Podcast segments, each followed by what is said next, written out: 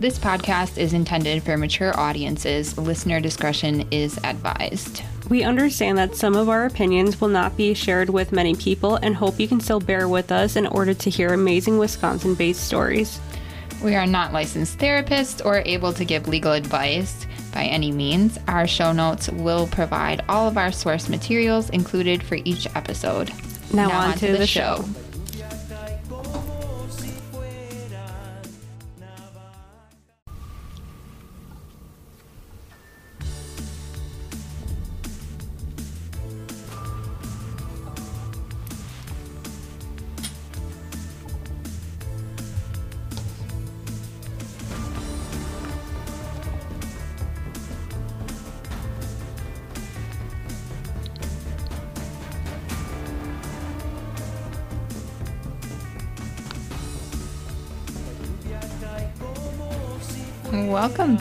All the Sins of Wisconsin. I'm Fallon and I am here with Mims. How are you? I'm good. Good. You look really pretty. Oh, thank you. I like pink on you. Oh, I don't really go this direction. Um, I'm not really a pink person. Then I seen this and I'm like, what is it about you that I like? I'm wearing a sweater. Yeah. And I think it's the turtleneck. I'm very, I love turtlenecks. It's my thing. I am like a sucker for like the girly pink with like Yeah. the edgy accent. Yep, yep. So that's what I was trying to do with my Yeah. with my little leather thing and all black. Yeah. Okay, you get it. Yeah, I get it. I love you. it. Thank you. okay. All right. You got anything? Um, I'm just gonna mention that there's a crazy lady in Green Bay. Well, I shouldn't say she's crazy. She might be sane. She might be. Uh, she did some meth and murdered her boyfriend and It's crazy that beheaded him and dismembered him and then just went home like Yeah. nothing happened with his legs in the car. right. And so it was it stated that she she was on meth when this happened. Yeah. Okay. She said she was smoking. They were smoking meth. I And then just- they were having sex. They were having Oh. some kinky sex Some kinky sex. Okay. with like um those choke collars they use Oh, on dogs. Like yeah. you pull one on and they get tighter. yes. Yeah, so they were doing that.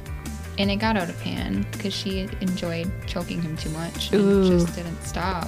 Oh. And then that okay, that led to one thing and okay. Yep.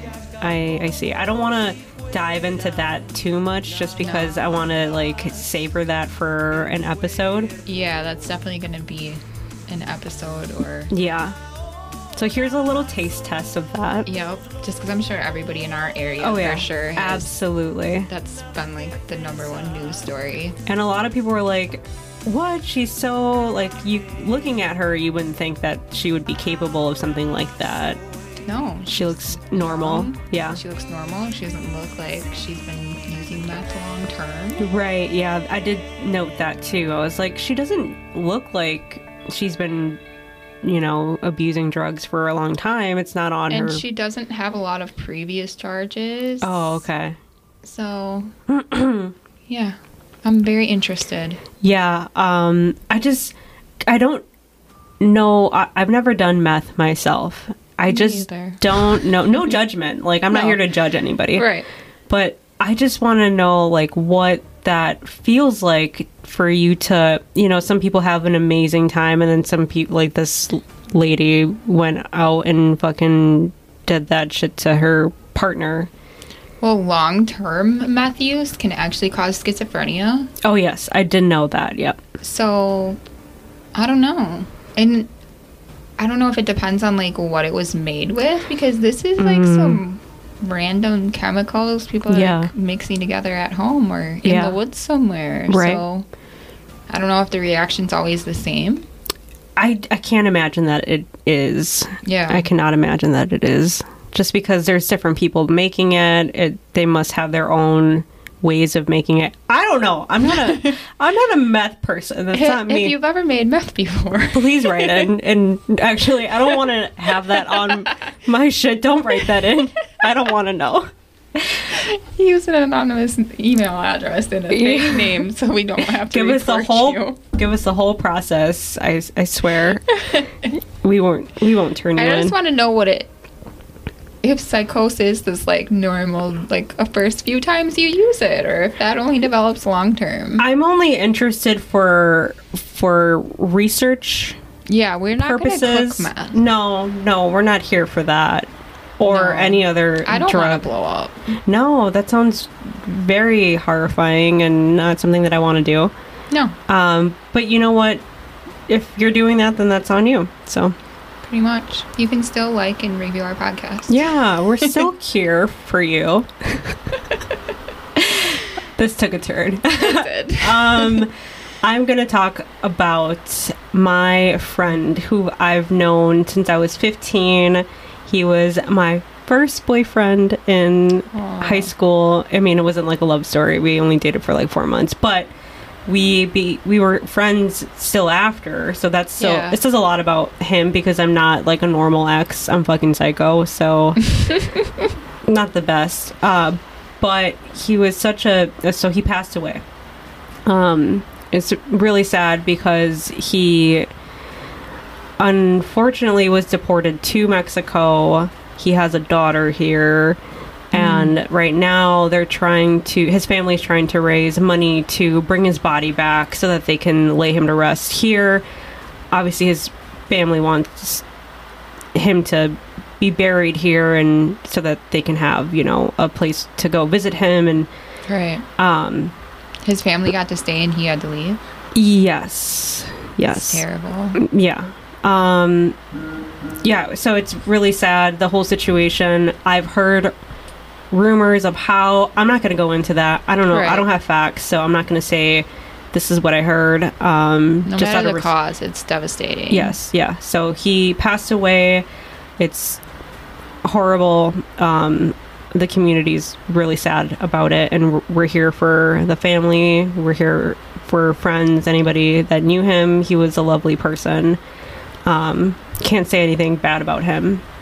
Uh, there is a, a GoFundMe for uh, his funeral costs. If you would like to donate, the last time I checked it was this morning, and it was they got up to like two thousand dollars, I think, or Okay. close to that. So that's really impressive.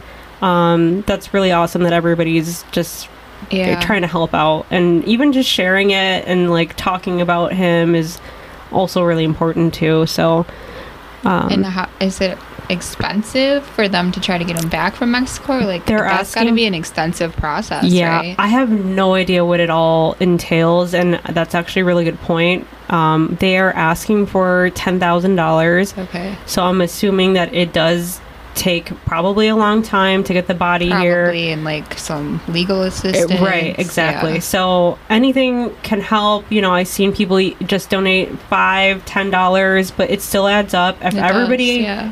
pitches in a little bit, it will amount to a lot. So, Right. um, but we here at All the Sins of Wisconsin want to let everybody know um, about Ruben. His name is Ruben Leon. We did make a post for him. Um, Yeah. If you guys want to go and check that out. Um, so yeah, Very sorry for your loss. thanks. Um, it's really it's sad. I I'm sad for his family, and I'm sad that they are going through this. So um, that's that's what is really sad to me about it. Yeah. That is very sad. I think it's your turn. Ooh. Luckily, I found the story. We always have some sort of ordeal, I Where we're have panicking. some kind of technical difficulty. sweating, Oh just yeah. a hot mess. Yes. So for some reason, Microsoft Word hates me, and maybe I should like graduate to Google Docs. I would really, I think that that's something you should do. So my story would acted like it was corrupted, but luckily my daughter was able to create it into a PDF for me at home and send it to me. Shout out to her. So thank, you, Maya, if you're listening to our murder podcast. Thank you. She really is obsessed with true crime too. So Oh, it's like a mini you, really. right. Oh, it's so cute. All right. So today I am telling the story of Jeanette Louise Zapata. This story takes place in Madison, Wisconsin. I swear I don't purposely get Madison cases, but You love Madison. Yeah. I have like a love hate thing with Madison, I think. Yeah. Yeah. Because it's always like, hmm, the police could have done better in every Madison story. Yeah, you, you're just coming for them all the time. yeah. I That's hope- all right. Yeah. It's not your fault. No, you're right. Yeah. I shouldn't feel bad about that. No, don't. Okay, thank you. You're welcome. So today my sources are cbsnews.com slash news slash into thin air and thecharlieproject.org, the Jean Foundation.wordpress.com, that is foundation created by one of her children, and abc11.com. So today I want to start with some background on Jeanette so we can hear a little bit about her before we get into, you know, all the bad stuff. Yes, let's do that. And so in 1954, Jeanette got her pilot's license at age 16, becoming the youngest person to get their pilot's license. Then she went on to become a flight instructor at Frickleton School of Aeronautics in Truax Field, Wisconsin, which is right by Madison, Oh, okay. in 1976. And she was most likely the only female flight instructor at this time in the area. Badass B. Yes, she was. So, in addition to her awesome career accomplishments, she was also a mother of three children who she was raising mostly alone after the separation from her husband, Eugene Zapata. Eugene had limited visitation with his children, only from 9 to 12 on Saturday mornings. And this was due to a restraining order that Jeanette had taken out on Eugene. Their divorce was very contentious, hmm. as a lot of them are. Yeah. I don't hear a lot of amicable divorces. I know they're out there, but Yeah, they're very far and few between, and that sucks. It does. Because that's It's like a whole, like, you got to bring the financials into this. If you have kids, mm-hmm. you got to bring them kids into this. You got to bring the house, the, the cars, whatever. It's all, it's like the ultimate, obviously, breakup. So, yeah, the it's dog. The dog. Dogs usually end up being like so fought over. I no, I would fight tooth and nail for my my dogs. Those are my babies. Yeah. He okay, maybe he can keep Muna, but Anakin's Luna, the new one. she is the new one. And she okay, this is the thing though. She's so sassy. She's Yeah. I love her, but she's so sassy and she knows it. Like they'll my 70 pound dog is walking around with his little toy, right? Mm-hmm. And this 10 pound dog comes over, rips it out of his mouth, and just runs away, looks back at him like, and I'm like, oh, you're like that. That's so funny. oh my God. Okay, I love her.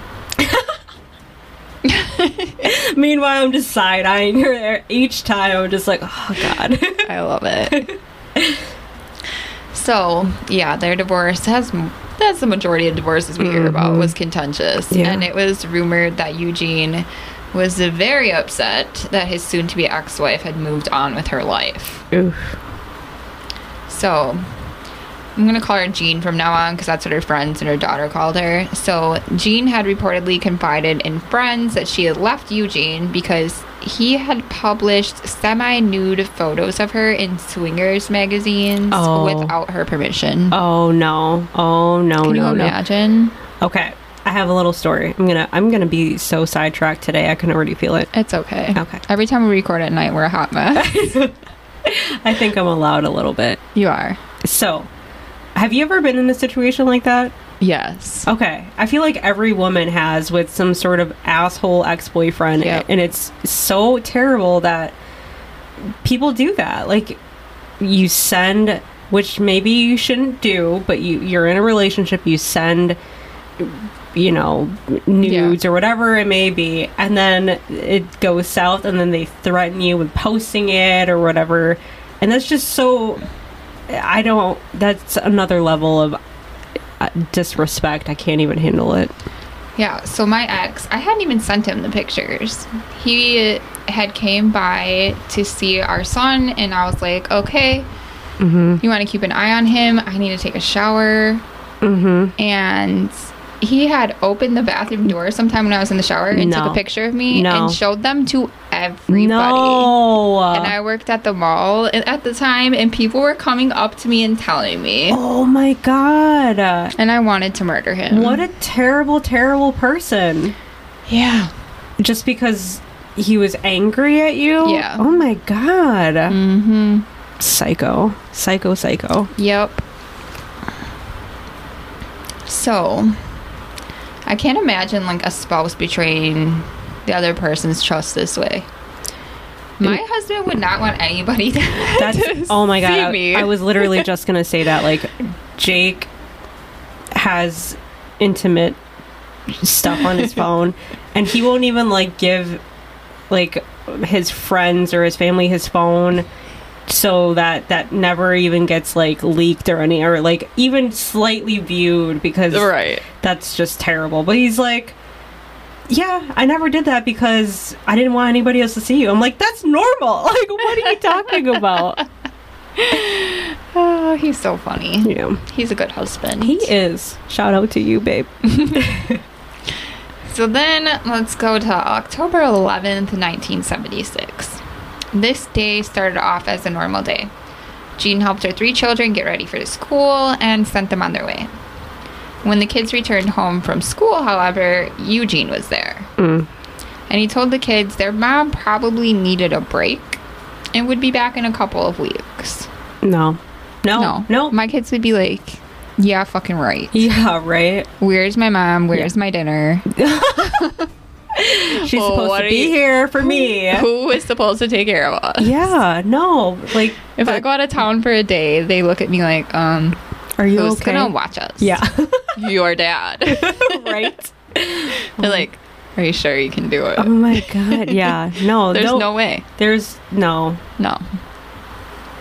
So after this, I mean, I guess most of the kids were young. They didn't really know what to think. They're mm. just like, well, dad said she needed a break. So Yeah, I yeah. guess they were probably less vocal than my children. Right, and it, like you said, they're younger, so they Yeah. probably just they're more they listen to their parents more than Yeah. you know. You have teenagers, and Yeah. so Yeah. they understand. Like your they'll- kids would understand more. right. The oldest was 10 or 11. Yeah. But my nine year old would be the worst if I wasn't at home. oh my god. There's no way. He'd be like, she didn't leave without me. Right. Yeah. If she was going on vacation, I would be with her. Oh, I love that. I love that. And so a couple of days later, one of her coworkers, Ivan, reported I can't talk. Reported Jean missing after she failed to show up at work. So mm-hmm. she was supposed to be training somebody at the flight school and she didn't show up. And then when he still hadn't heard from her, he's like, there's definitely something wrong here. So he called the Madison police and reported her missing. Wow. Then That's he, awesome. Then he called her house and he talked to Eugene. No. And he's like, hey, you know, what's up, bro? Did you report your wife missing? Right. Right. And he's like, no, I didn't. And Ivan was like, well, it's a good thing I did that. Ooh. He was not having Just it. ba- like bitch slapped him with that information. Mm-hmm. So Officer Greg Martin, who is soon to be a detective, showed up after the call. So they were like, oh, well, this is your training to be a detective call. Oh. Yeah. A searcher, so he shows up and he searches the home and he revealed that she had left behind her purse, her money, her new car. Oh my god. She left without a coat. She left other clothing. Like all of her things were there. Right. There's only one thing missing from her residence, which was a 30 6 rifle. Oh no. Oh no. And he reports immediately feeling like something was off with Eugene. Even when he went, they had Eugene do a lie detector test, and even when he passed, everyone at the police department thought his behavior was strange. Okay. At least they weren't like, well, he passed, so. No, they were like, there's definitely something wrong. Okay, good. Yeah, that's. You're gonna get mad. Oh no. Oh no. I was just feeling so confident in them. Eh, no, it sounded really good, didn't it? God damn it. And so Jean's family was incredibly concerned about her disappearance. They said it was totally uncharacteristic of her to leave without telling anyone, and no one believed for a second she would abandon her children. Like, good moms do not do that. No, good moms don't. No, good moms Right. don't. Emphasis on good moms. Yeah, some moms do. Yeah. I've seen them. But they're not the the good ones. No, and you know those ones. Right. Them. If you're listening, I am judging you for that. Yeah, Not, I would not for meth, but No, not not for the meth, but for being a bad, mom. There's nothing worse to me than being a bad mom. Mm. Yeah. Yeah. And so, adding on to the mystery is the fact that at 8:15 on the morning of her disappearance, Jean had called her attorney's office and left a message. And then she later returned the call that morning, and she was surprised to hear Eugene answer the phone. And Eugene was like, "Oh yeah, Jean's not here, but her person stuff is." To the lawyer. Oh. Yeah. So him being there Mm-hmm. was a violation of the restraining order. Ooh. And he's just answering the phone like Yeah, he's like he owns the supposed to be place? there. Right. Yeah, I thought it was super weird. Excuse me, sir. I think I would have called the police immediately. You you would call the police over I don't know. or go over there. yeah. Just banging Excuse on the me, door. sir. Sir. Why are you here? you know I filed a restraining order for my client. Yeah. Why are you here? Yeah. Absolutely. That is the biggest red flag if I've ever heard it. Yeah. And then after this, the police would soon find out about the pictures in the Swinger mm-hmm. magazine. So they found out a little more information. The post office reported that they had called Jean one day due to finding X rated materials in a post office box. Oh my god. A post office box that Jean didn't know existed prior to this call. So she goes there to look through the materials, like, what are they talking about? Yeah, absolutely. and she discovered that her husband had taken out an ad. Didn't just put her in there. He had taken out an ad in the Swingers magazine featuring her nude images. So, from what I could gather, it sounds like people could write into the ad. I don't know if they were paying him or what, and then he was sending them her oh, pictures. Oh, God. This is the worst type of person. Yeah. The most scorned ex I've ever heard. Oh, and they were still married at this point. This is Oh. bef- this is the catalyst to- for the divorce. That's pathetic. because they it sounds like they were having some issues with their sex life. He was having some issues with the sex life. So she was like, "Oh, I'll spice it up. You can take some pictures of me." And then he turned around and put them in a magazine. What a sick fuck. Yeah. Yeah, he's terrible. It would then also be revealed that Eugene had hired a private investigator to follow Jean a month before her disappearance. Ugh.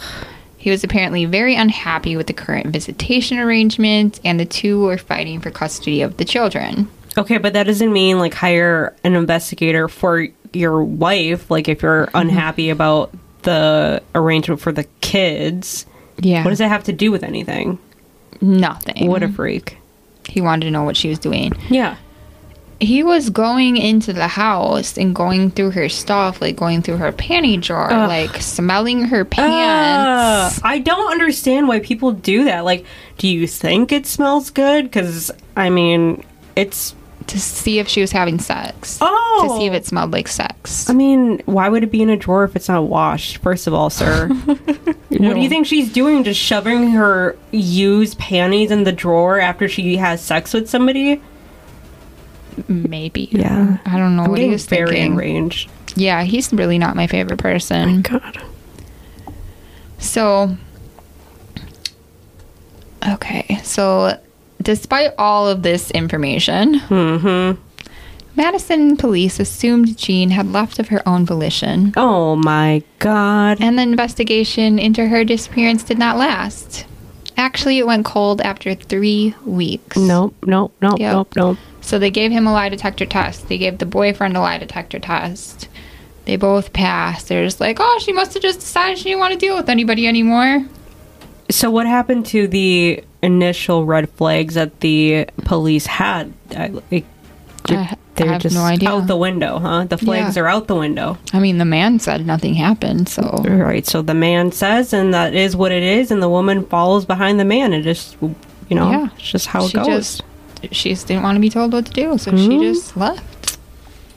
I mean, what kind of woman divorces their husband in 1976? Yeah. Probably a whore, right? Probably a whore, even though he's mm-hmm. putting her in the the whatever swingers magazines. I didn't even know that was a thing. Well, I know they used to have like the entertainment magazines at the strip clubs, and they had ads in there for swingers Oh, okay. or for like sex workers. Okay. I don't know what they do in 2022. I don't know. Maybe just. I don't know. I was going to say Craigslist, but I think that's even outdated. Yeah, they don't let you do it on Craigslist because there was that guy that was killing people, Oh. the Craigslist killer. Oh, yeah. Damn, you're not safe anywhere. No. No, you're not. not even at home. Not even at home. this is why we give people anxiety. yes.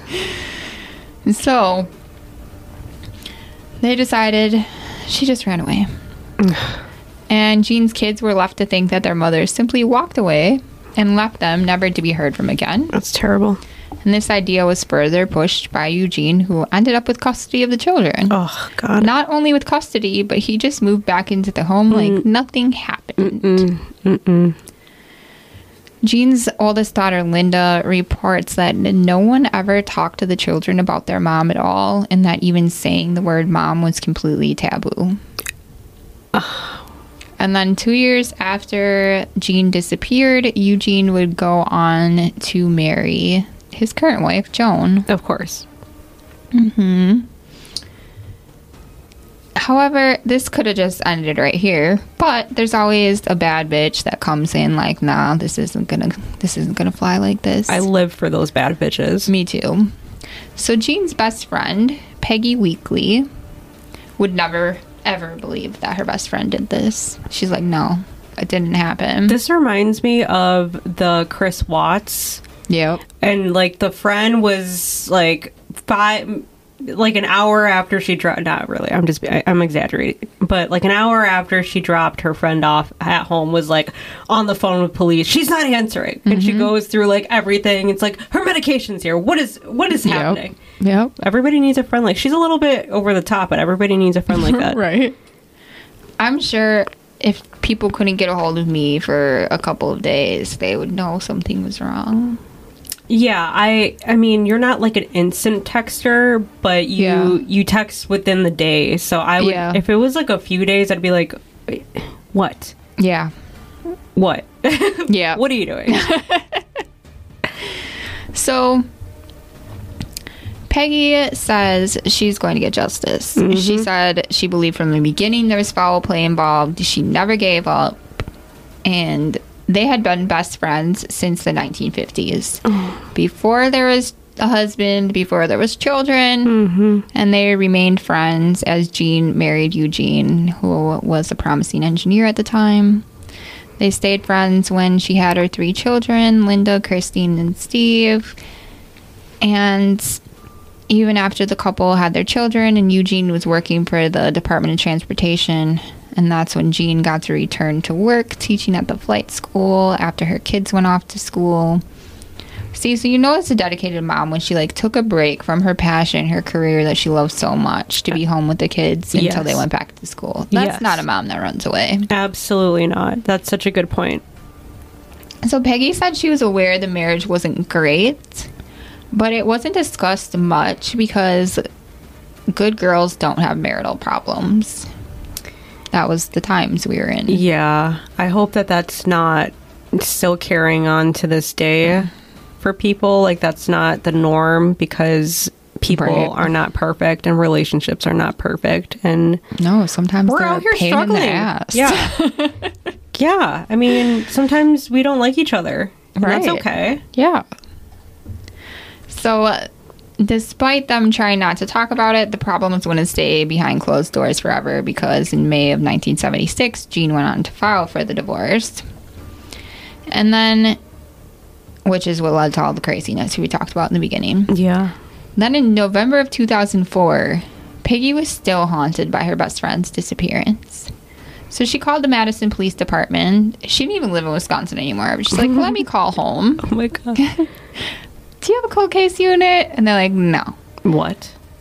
So they did give the file to a detective, Marianne Flynn Stats. Gotta give it to a woman. Mm-hmm. Marianne quickly realized that more should have been done in the case. She like looked at it and she's like, "Wow, these men fucked this up." Yep. As they do. Mm-hmm. And she didn't believe for a second that Jean simply ran away. So she did the smart thing and she searched social security records. She searched flight licenses and she even did an Interpol search to see if like she went to a new country and got a flight license cuz that's not something I feel like you're going to give up if you decide to run away. You're still going to want to fly. Yeah, and you still need to be active and I mean, I don't know how you couldn't use your social security, but the fact that that's like not mm-hmm. that's crazy. I guess if you went to a different country, you wouldn't have to use a social security number. You would get something else, right? Oh, oh, no idea. Yeah, I don't know about that. I don't know what they do in other countries. Yeah, me neither. Probably something better. and there was no hits anywhere. So Detective Marianne was sure that Jean was dead. So she began talking to witnesses in the case. She went back, like, I'll start at the beginning. Mm-hmm. I want to know everything. So she found Jean's oldest daughter, Linda, who was still living in Madison and working as a nurse. And so she contacted her, and Linda reports thinking that they had found her mom when she got the call. Like, oh, they found my mom. I wonder if she's outside, like with the Oh, detective. That breaks my heart. because she really thought her mom ran away. oh my god. And that someday she would just pop back up. he brainwashed these Yeah. Eh, these kids Yeah. that did not deserve this and fucked their whole lives. Yep. Wow. So Linda quickly realizes that this wasn't the case, and she quickly realized after talking to the detective that her father was a suspect in her mother's disappearance. I can't imagine. No. Like because that- you lose your parent Yeah. and then all of a sudden your other parent could have done such something so heinous. Yep. And lied to you your whole life. Yes. Deceived you, made you believe that your mother abandoned you, which is already heartbreaking. And then all of a Right. sudden, it, that's not true. And then your dad is a psycho. Yep. Pretty much. Wow. So then, Detective Marianne's next step was to go to the Zapata's former residence. And when she went around the residence, she realized that there was a crawl space that wasn't indicated in the previous police reports. Mm-hmm. So she's like, hmm, this is interesting. Let me bring some dogs in here. So she got some cadaver dogs. And she searched the area, searched the crawl space, and they indicated for the scent of human remains which affirmed Marianne's suspicions that there's no body there, but they still alerted. So at one point, something was, some person was dead in the crawl space at some point. When the case was reopened, Eugene and his second wife were living in Nevada. Once he got word of what was going on, like he heard the case was being reopened, he unexpectedly showed back up in Madison. No. Like, hey, what's going on? Nobody just shows back up in Madison. Right. So Linda thought this was odd. She's like, I don't know why, but my dad's here. So she contacted the police and Detective Marianne, like, um, yeah, my dad just showed up. I didn't know he was coming. He's here though. Mm, no. So Eugene managed to avoid Detective Marianne while he was in town. So she went to Nevada to talk to him. Wow. So she's awesome. Yeah. Absolutely. And eventually she would get his cell phone information and was able to track his movements while he was in town. Wow. She's just doing the Lord's work. She is. She found out that he went to a storage locker. Oh, okay. He went on a Walmart shopping trip. And then he went to a landfill about 80 miles from Madison. That's always a landfill. Oh my god. He Oh my god. I don't even you haven't even said anything and it's like, "No. I know. She's not trash." no. No people are trash. No. Stop putting people in landfills, guys. Yeah. That's her. I'm sure there's like murderers listening, like, okay, I'm gonna stop putting They're people like, "Oh, landfills. okay. I'll, I'll I'm going to stop doing that." Yeah. So Detective Marianne called Walmart to get the receipt from Eugene's purchase, and here's what he bought: mm. two gallons of water, an odor absorbing mask, a few large containers, a tarp, two cans of Lysol, some pledge wipes, scissors, recycling bags, and paper towels. And Detective Marianne thought this looked like supplies used to dispose of a body. Ugh. The history of the storage lockers showed that Eugene had rented it in 2001 and then he moved everything out when he came home on that trip on April 14th, 2005. No one else had rented it yet when she found out about it, so she got the cadaver dogs again and she went to the locker to search it. And the dogs indicated for human remains in the locker as well, mm. and in the trunk of the car that Eugene had rented while he was in town. Wow. This led Detective Marianne to believe that Eugene had been moving Jean's remains around, and now that they were likely in the Janesville landfill. Ugh.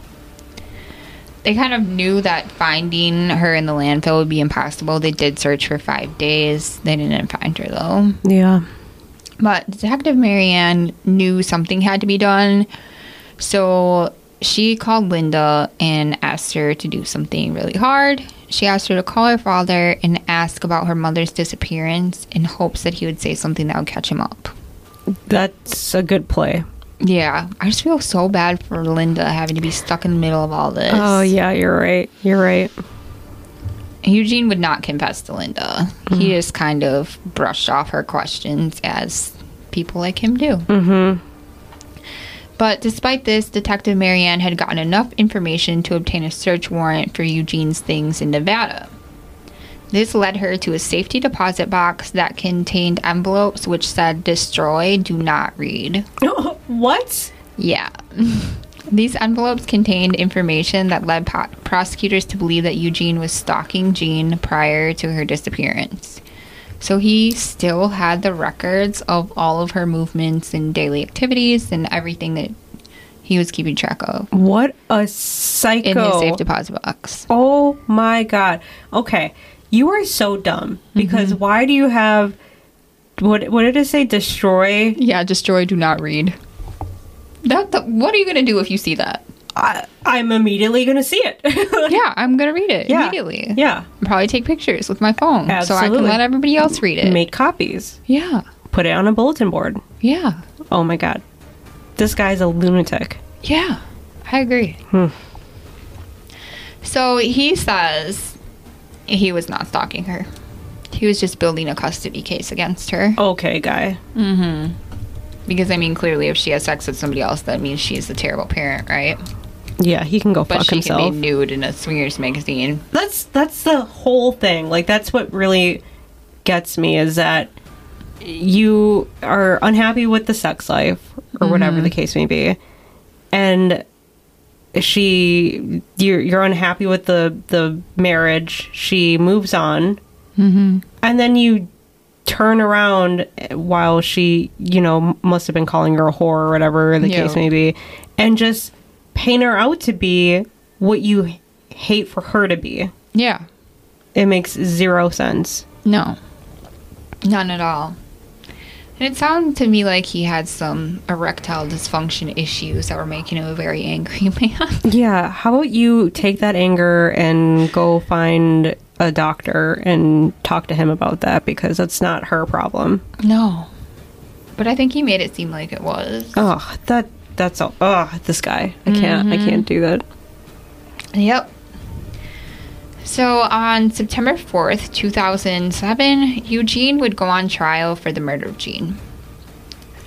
Unfortunately, this trial would end in a hung jury, and on September 17th, 2007, Eugene would walk away a free man. Oh, However, Eugene would then shock everyone. Before he could be tried again, he would agree to confess if the charges would be reduced to reckless homicide. And the prosecutors agreed because No. they wanted closure on the case for the kids. that enough should have been like mm-hmm. you already basically saying you're you did it. Yep. So why can't we go for the whole whatever people say? I don't know.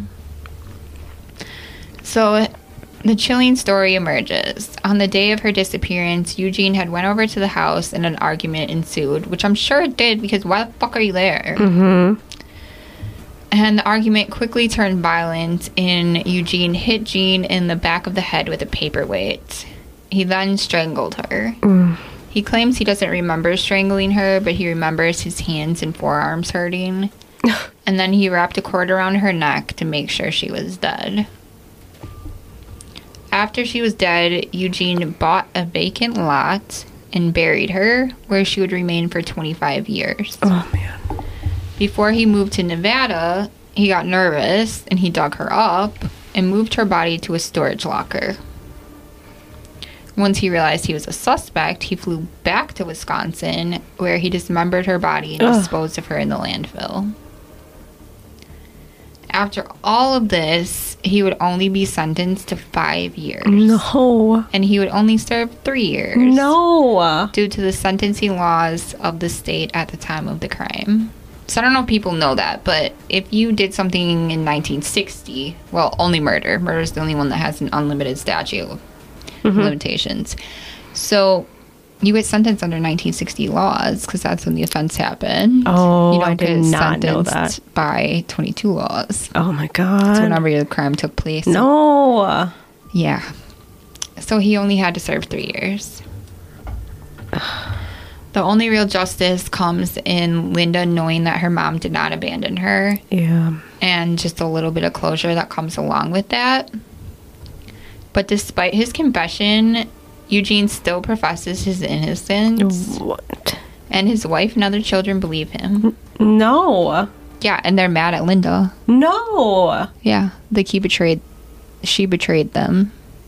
Then he didn't really do it. I don't I I cannot be mad at the other kids because they're so brainwashed Yeah. by this lunatic.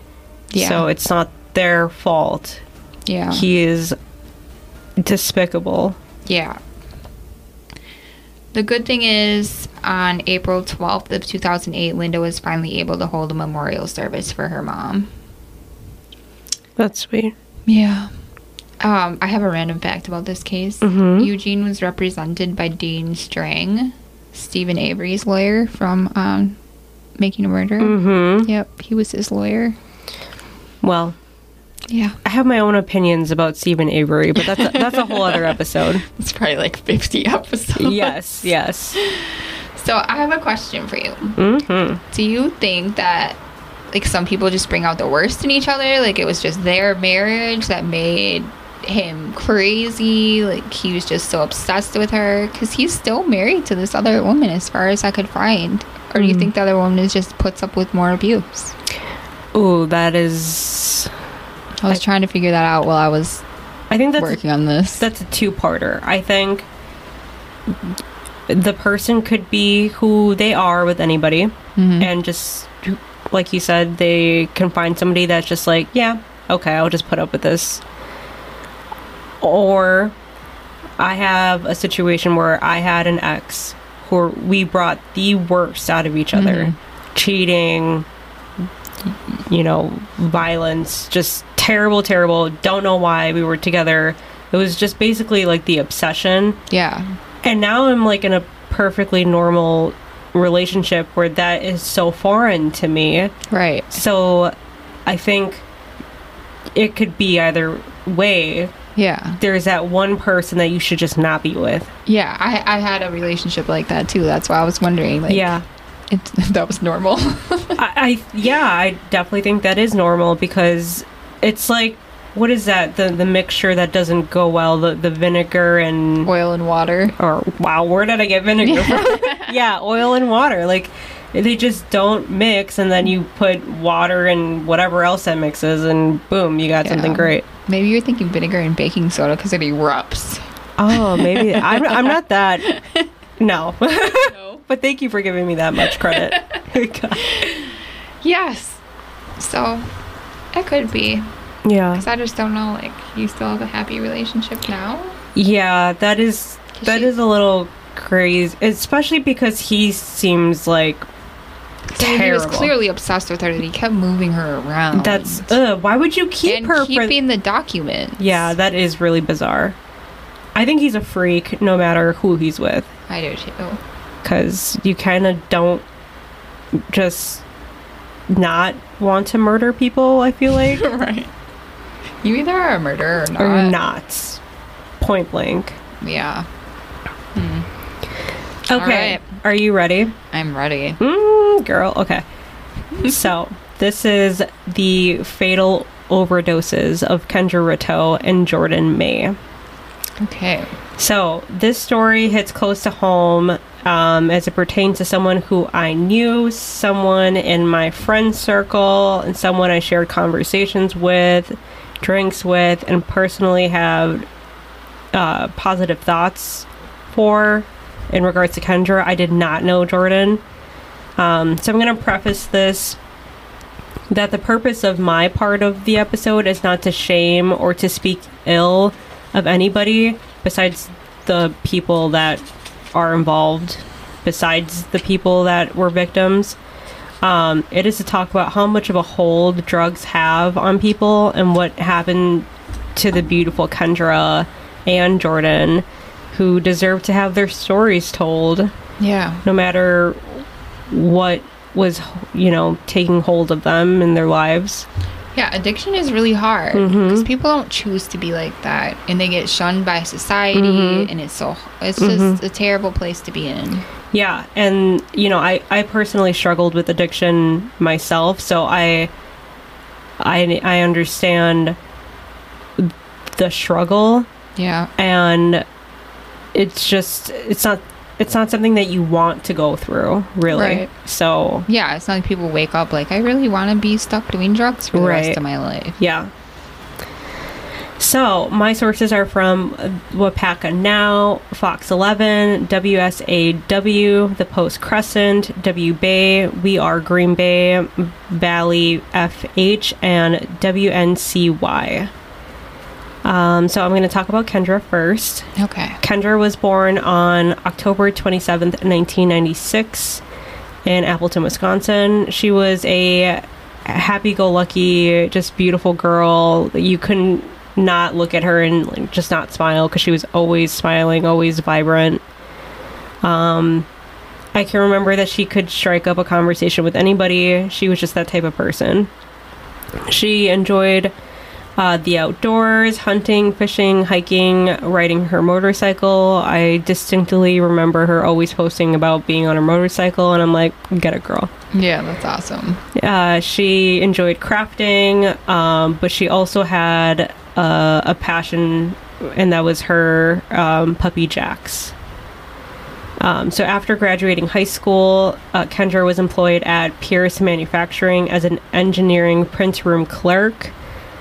Um, so at some point, you know, there is a mix with drugs. I don't know the timeline for that. I don't think it's really important, but it Right. was a part of her life.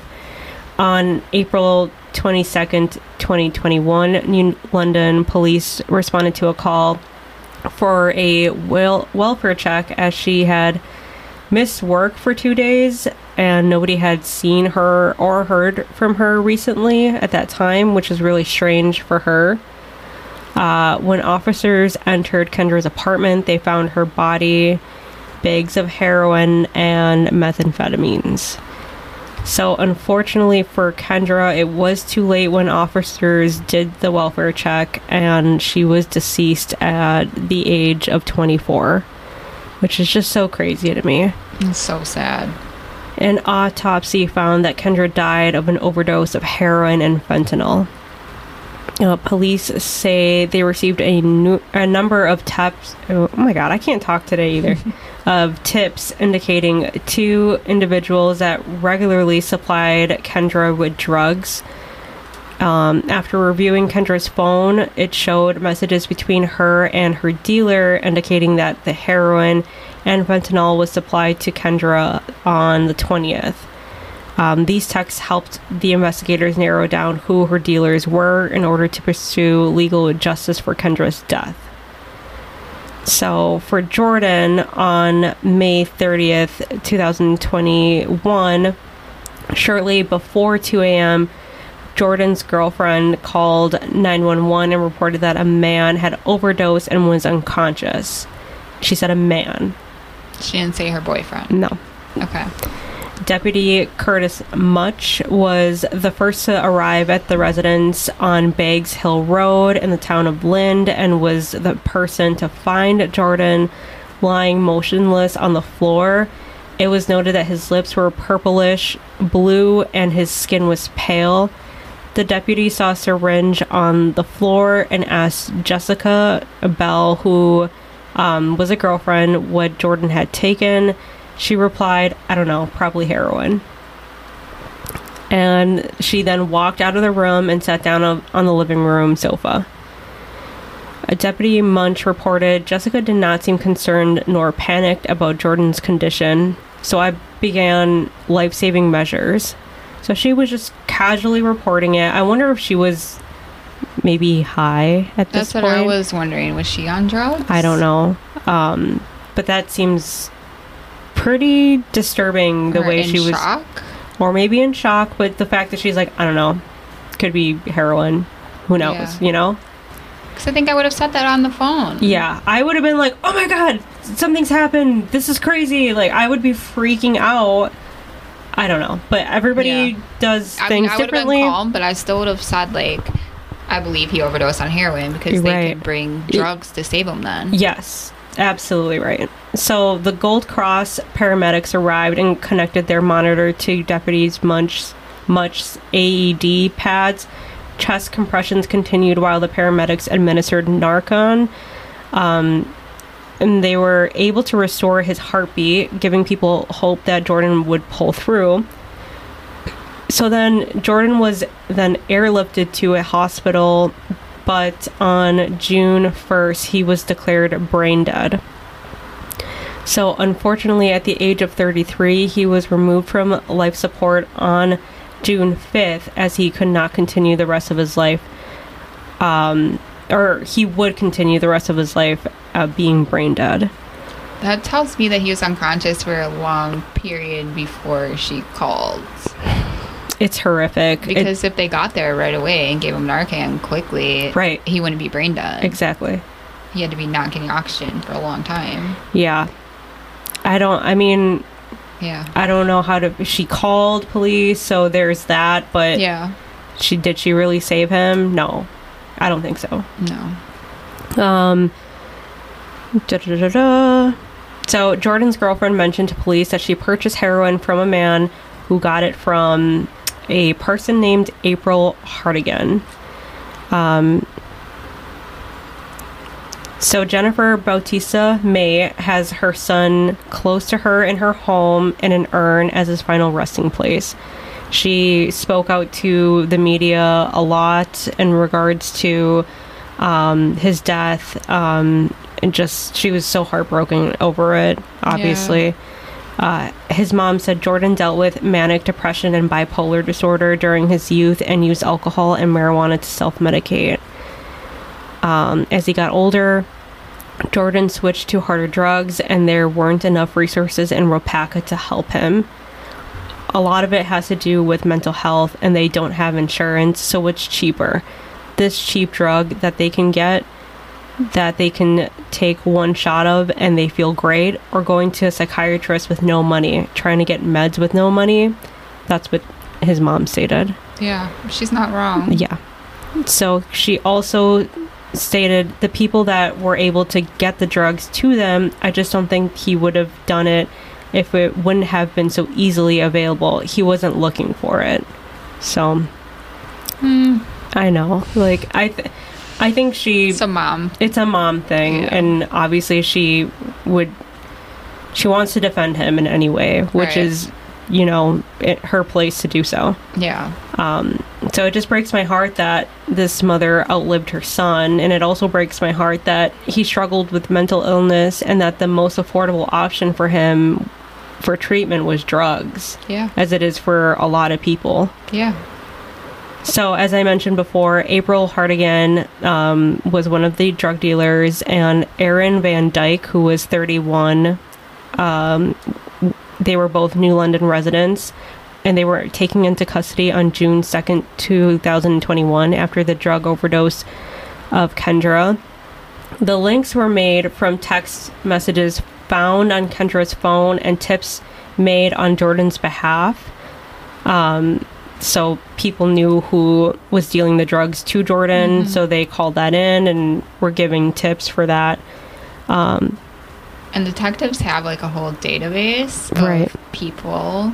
Like you wouldn't even know. They have like secret little notes Oh, about wow. everybody. yeah, So they know like who's involved in what. And once you get people's text messages and Facebook messages, you know their entire lives. Yeah. Like so true. I've learned so much about people that I don't want to know through oh reading through their phone and like social media messages. yeah, that's Because I've worked on cases involving overdoses. Oh, shit! So. I've seen all the records and Yeah. everything that goes into it. Yeah. that's their whole world. You know, it's Yeah. right at their fingertips, and mm-hmm. yeah, it gives you their entire life right there. Yep. Um, so April told investigators that she and Aaron had been trafficking illegal drugs and made numerous trips to Milwaukee to buy heroin, which they sold in Waupaca County for resale. April admitted to investigators they'd been trafficking drugs for some time, making numerous trips. Um, she said Aaron provided the money and April helped to sell it in exchange for drugs for herself to get high. Aaron, I think it's just a vicious cycle, honestly. is. it's just it, it just never ends really unless you decide for yourself it, it ends there. Yeah. That's hard to do with heroin though. Yeah. It's hard. It uh, you know people I mean, it's start- hard with everything. yeah, Yeah. it's hard to quit smoking cigarettes. Yeah. It's hard to quit drinking, you know, it's hard Yeah. all around. Uh, Yeah. People have their vices. yeah. Um, So, interesting enough, Aaron previously pleaded no contest in a 2015 charge of manufacturing um, and delivering heroin. Online records show April has theft, drunk driving, and drug charges dating back to 2009. And she was out on bond for drug and child neglect charges from 2020 and when she was arrested. Aaron also faces two counts of fir- first degree reckless homicide as party to a crime and possession of various drugs. Uh, charges were also filed against an additional three people New London resident Patrick Roden, age 36, Jessica Bell, age 39, who was a girlfriend. Um, uh, Jessica Bell told Detective Sergeant John Logan, that's a, a mouthful right there. Detective Sergeant John Logan, um, that she went to Patrick Roden's room at the Rainbow Motel in New London and purchased heroin and meth from him. Deputies executed a search for warrant at Roden's room. They reported finding a tan powder and a gem gem bag similar to the one they believed belonged to Jessica. The powder tested positive for fentanyl, and Patrick Roden said he bought a forty dollar or forty dollars of heroin from April, which he then gave to Jessica. So it just seems like they're all connected in this drug ring of some sort. There's a lot of heroin in London. Yeah, I don't get it. Yeah, it's really bad though. Yeah. On October 20th, 2020, Waupaca County charged April. She was released from custody 10 days later after posting a 1500 cash bond. Is that like typical for drug related charges? She's snitching. She's like right away you said that. That's so that's so Otherwise, funny. her bond would be high. I know. I, I thought that was ridiculous when I read that. She's working with them. Oof, watch out. On November 20th, 2020, Outagamie County charged Patrick. He was released from custody on a 1500 signature bond. Oh, he's definitely snitching. Mm-hmm. He didn't even have to pay anything. Yep. Aaron Van Dyke returned to court for a status conference on April 8th. And on June 24th, detectives searched a Milwaukee residence where 20 year old Demirjian P. Hillard Carter was taken into custody. During the search, investigators say that they found more than 19.3 grams of crack cocaine, 1.6 grams of fentanyl, 15.8 grams of a brand tan, tan powdery substance, which they said that was heroin before. Um, 368 grams of THC, which is whatever. It's weed. Get over it. Right. A pistol, an, a semi automatic rifle, and numerous controlled substance packaging materials, and $9,636 in cash. See, that's who she told on. So, she said they were going to Milwaukee, and then he got busted, yes. so she snitched on him. Yes. So the everything was seized, and um, here goes the trial. On June 24th, detectives used the Milwaukee Police Department Tactical Enforcement Unit uh, for the search warrant that took place and uh, at the Milwaukee residence. So Demargian, I'm butchering his name, Demargian, Demargian, was 20 years old. He was the youngest out of all of these when they found all of these in his home. He was then transported to Waupaca County Jail and is still in custody. The first, the five people that were arrested are facing uh, multiple charges, including so Demargian um, from Milwaukee is charged with first degree reckless homic- homicide, and he has a fifty thousand dollar cash bond. See? Yes. Aaron Van Dyke uh, from New London, age 32, um, is charged with first degree reckless homicide, delivery of methamphet- methamphetamines, which is two counts for that, delivery of heroin, which he's a party to. This one gets me neglect of a child. So these people have children out here Yeah. possession of heroin, possession of methamphetamine, possession of THC, possession of Schedule II drugs, possession of drug paraphernalia, uh, certain places enhancer, which I don't know what that is. By a school, uh, Oh. school, a park, or a zoo. So after this, there was a hundred thousand dollar cash bond with all of these put together now. Okay. So Patrick Roden from New London, age 36, was charged with first degree reckless homicide, delivery of heroin, and had a $50,000 cash bond.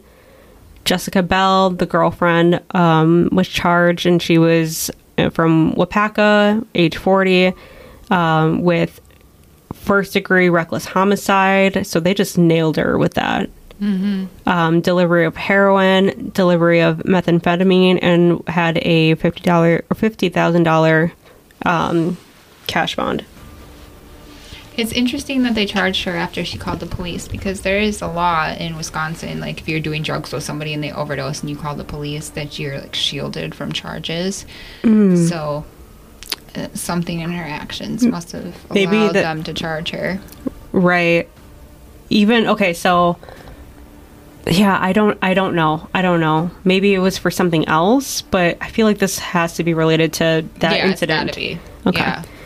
April Hardigan from New London, age 31, was charged with first degree reckless homicide, delivery of methamphem- methamphetamines, delivery of heroin, which is four counts, felony bail jumping, 11 counts, neglect of a child, possession of heroin, possession of methamphetamine, possession of THC, possession of Schedule II drugs, possession of drug paraphernalia, certain places enhancer for a 100,000 cash bond and she faces up to 40 years in prison on each count of homicide, 12 and a half years for delivery of heroin, and three and a half years on each count of child neglect.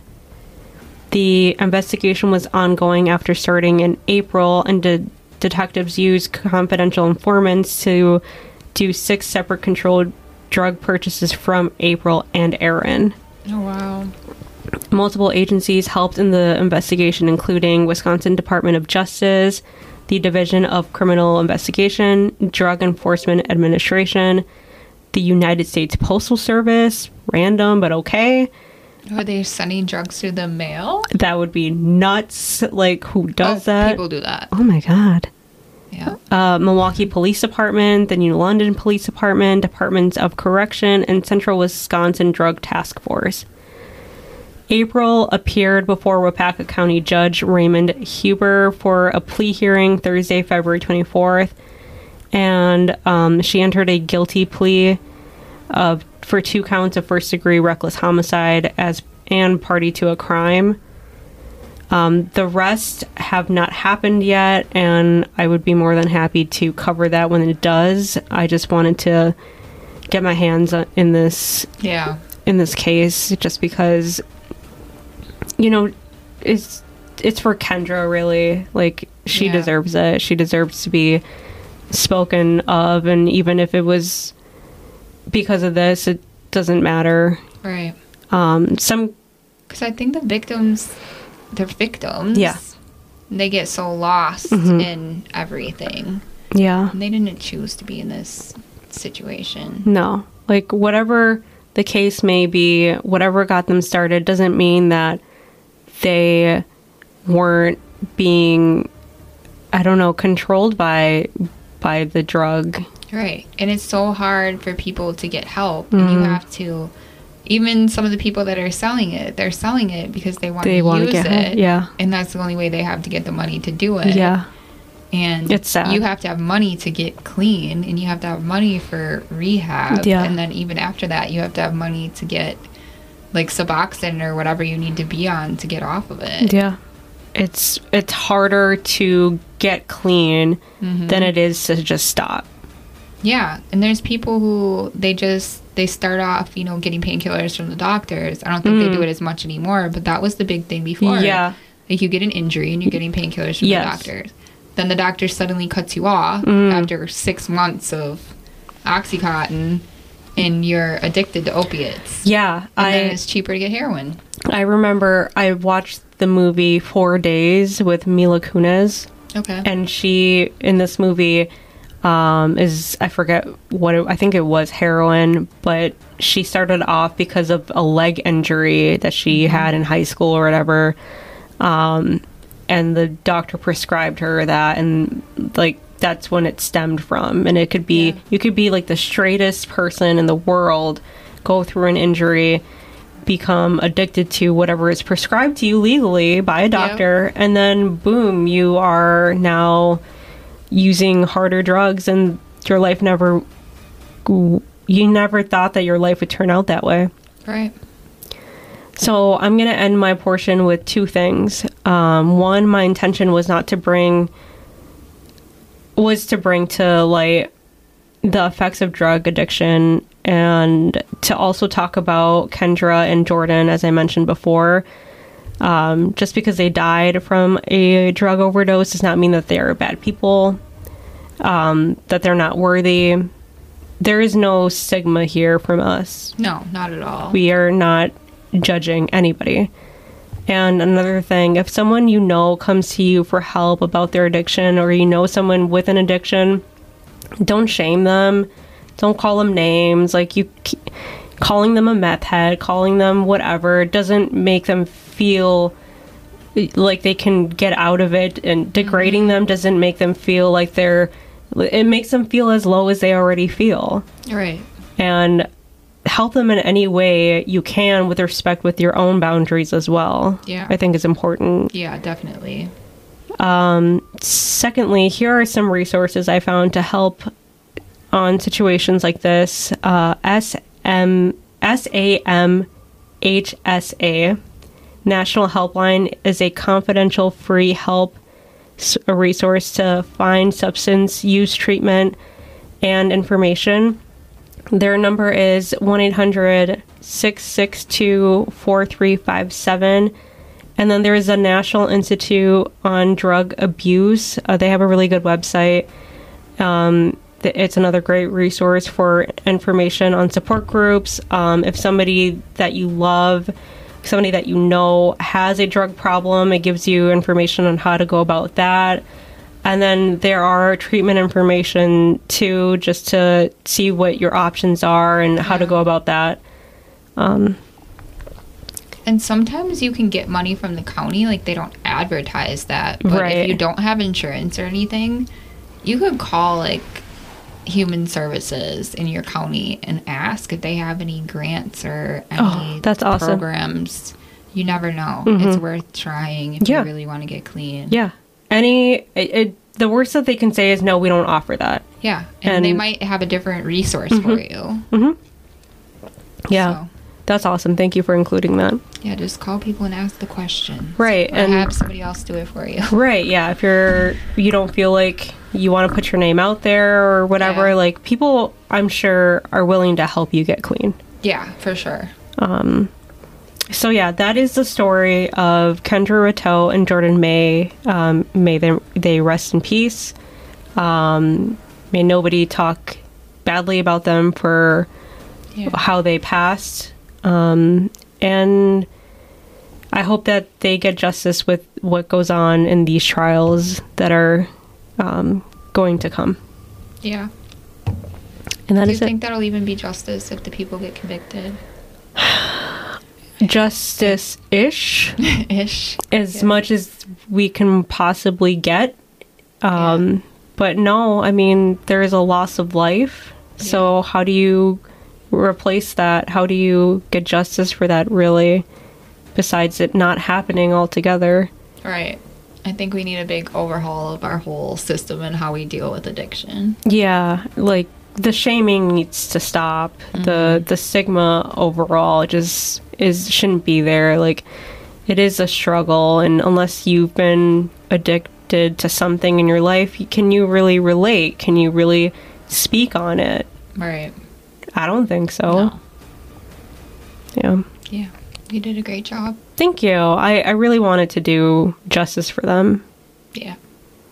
Well, we hope that you keep listening to us, and uh, we would love for you to share, review, uh, rating. Is that a thing? Yeah, you can rate on Spotify. You can't leave a review. So if you listen on Spotify, you can rate. You have to be in an episode to do so. Oh. Some people have said, I don't know how. Yeah. You got to be in an episode okay. and then you can review. Okay. Um, it's just stars, five stars. Yeah, we would love five stars if you want to give that to us. We would love that. Yeah. Um, if you have any stories that you want us to cover or anything that's been um, weird or strange in your life that you want us to read, go ahead and email that over to us at all the sins of Wisconsin, but it's just wi at gmail.com. Yeah. Um, follow us on Facebook and Instagram, and I think that covers all of our stuff. I think it does. Okay, we love you. Yes, we do. Bye. Bye.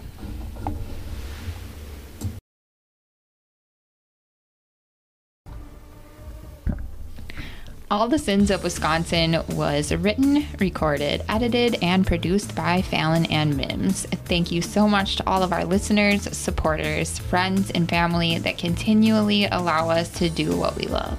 If you love our show as much as we love you, please give us a glowing rating and review. Follow us on Facebook and Instagram to see what we are up to, and email us your sin or tales at all the sins of wi at gmail.com. Episodes of All the Sins of Wisconsin are available for free wherever you listen to podcasts. And don't, forget, we love you.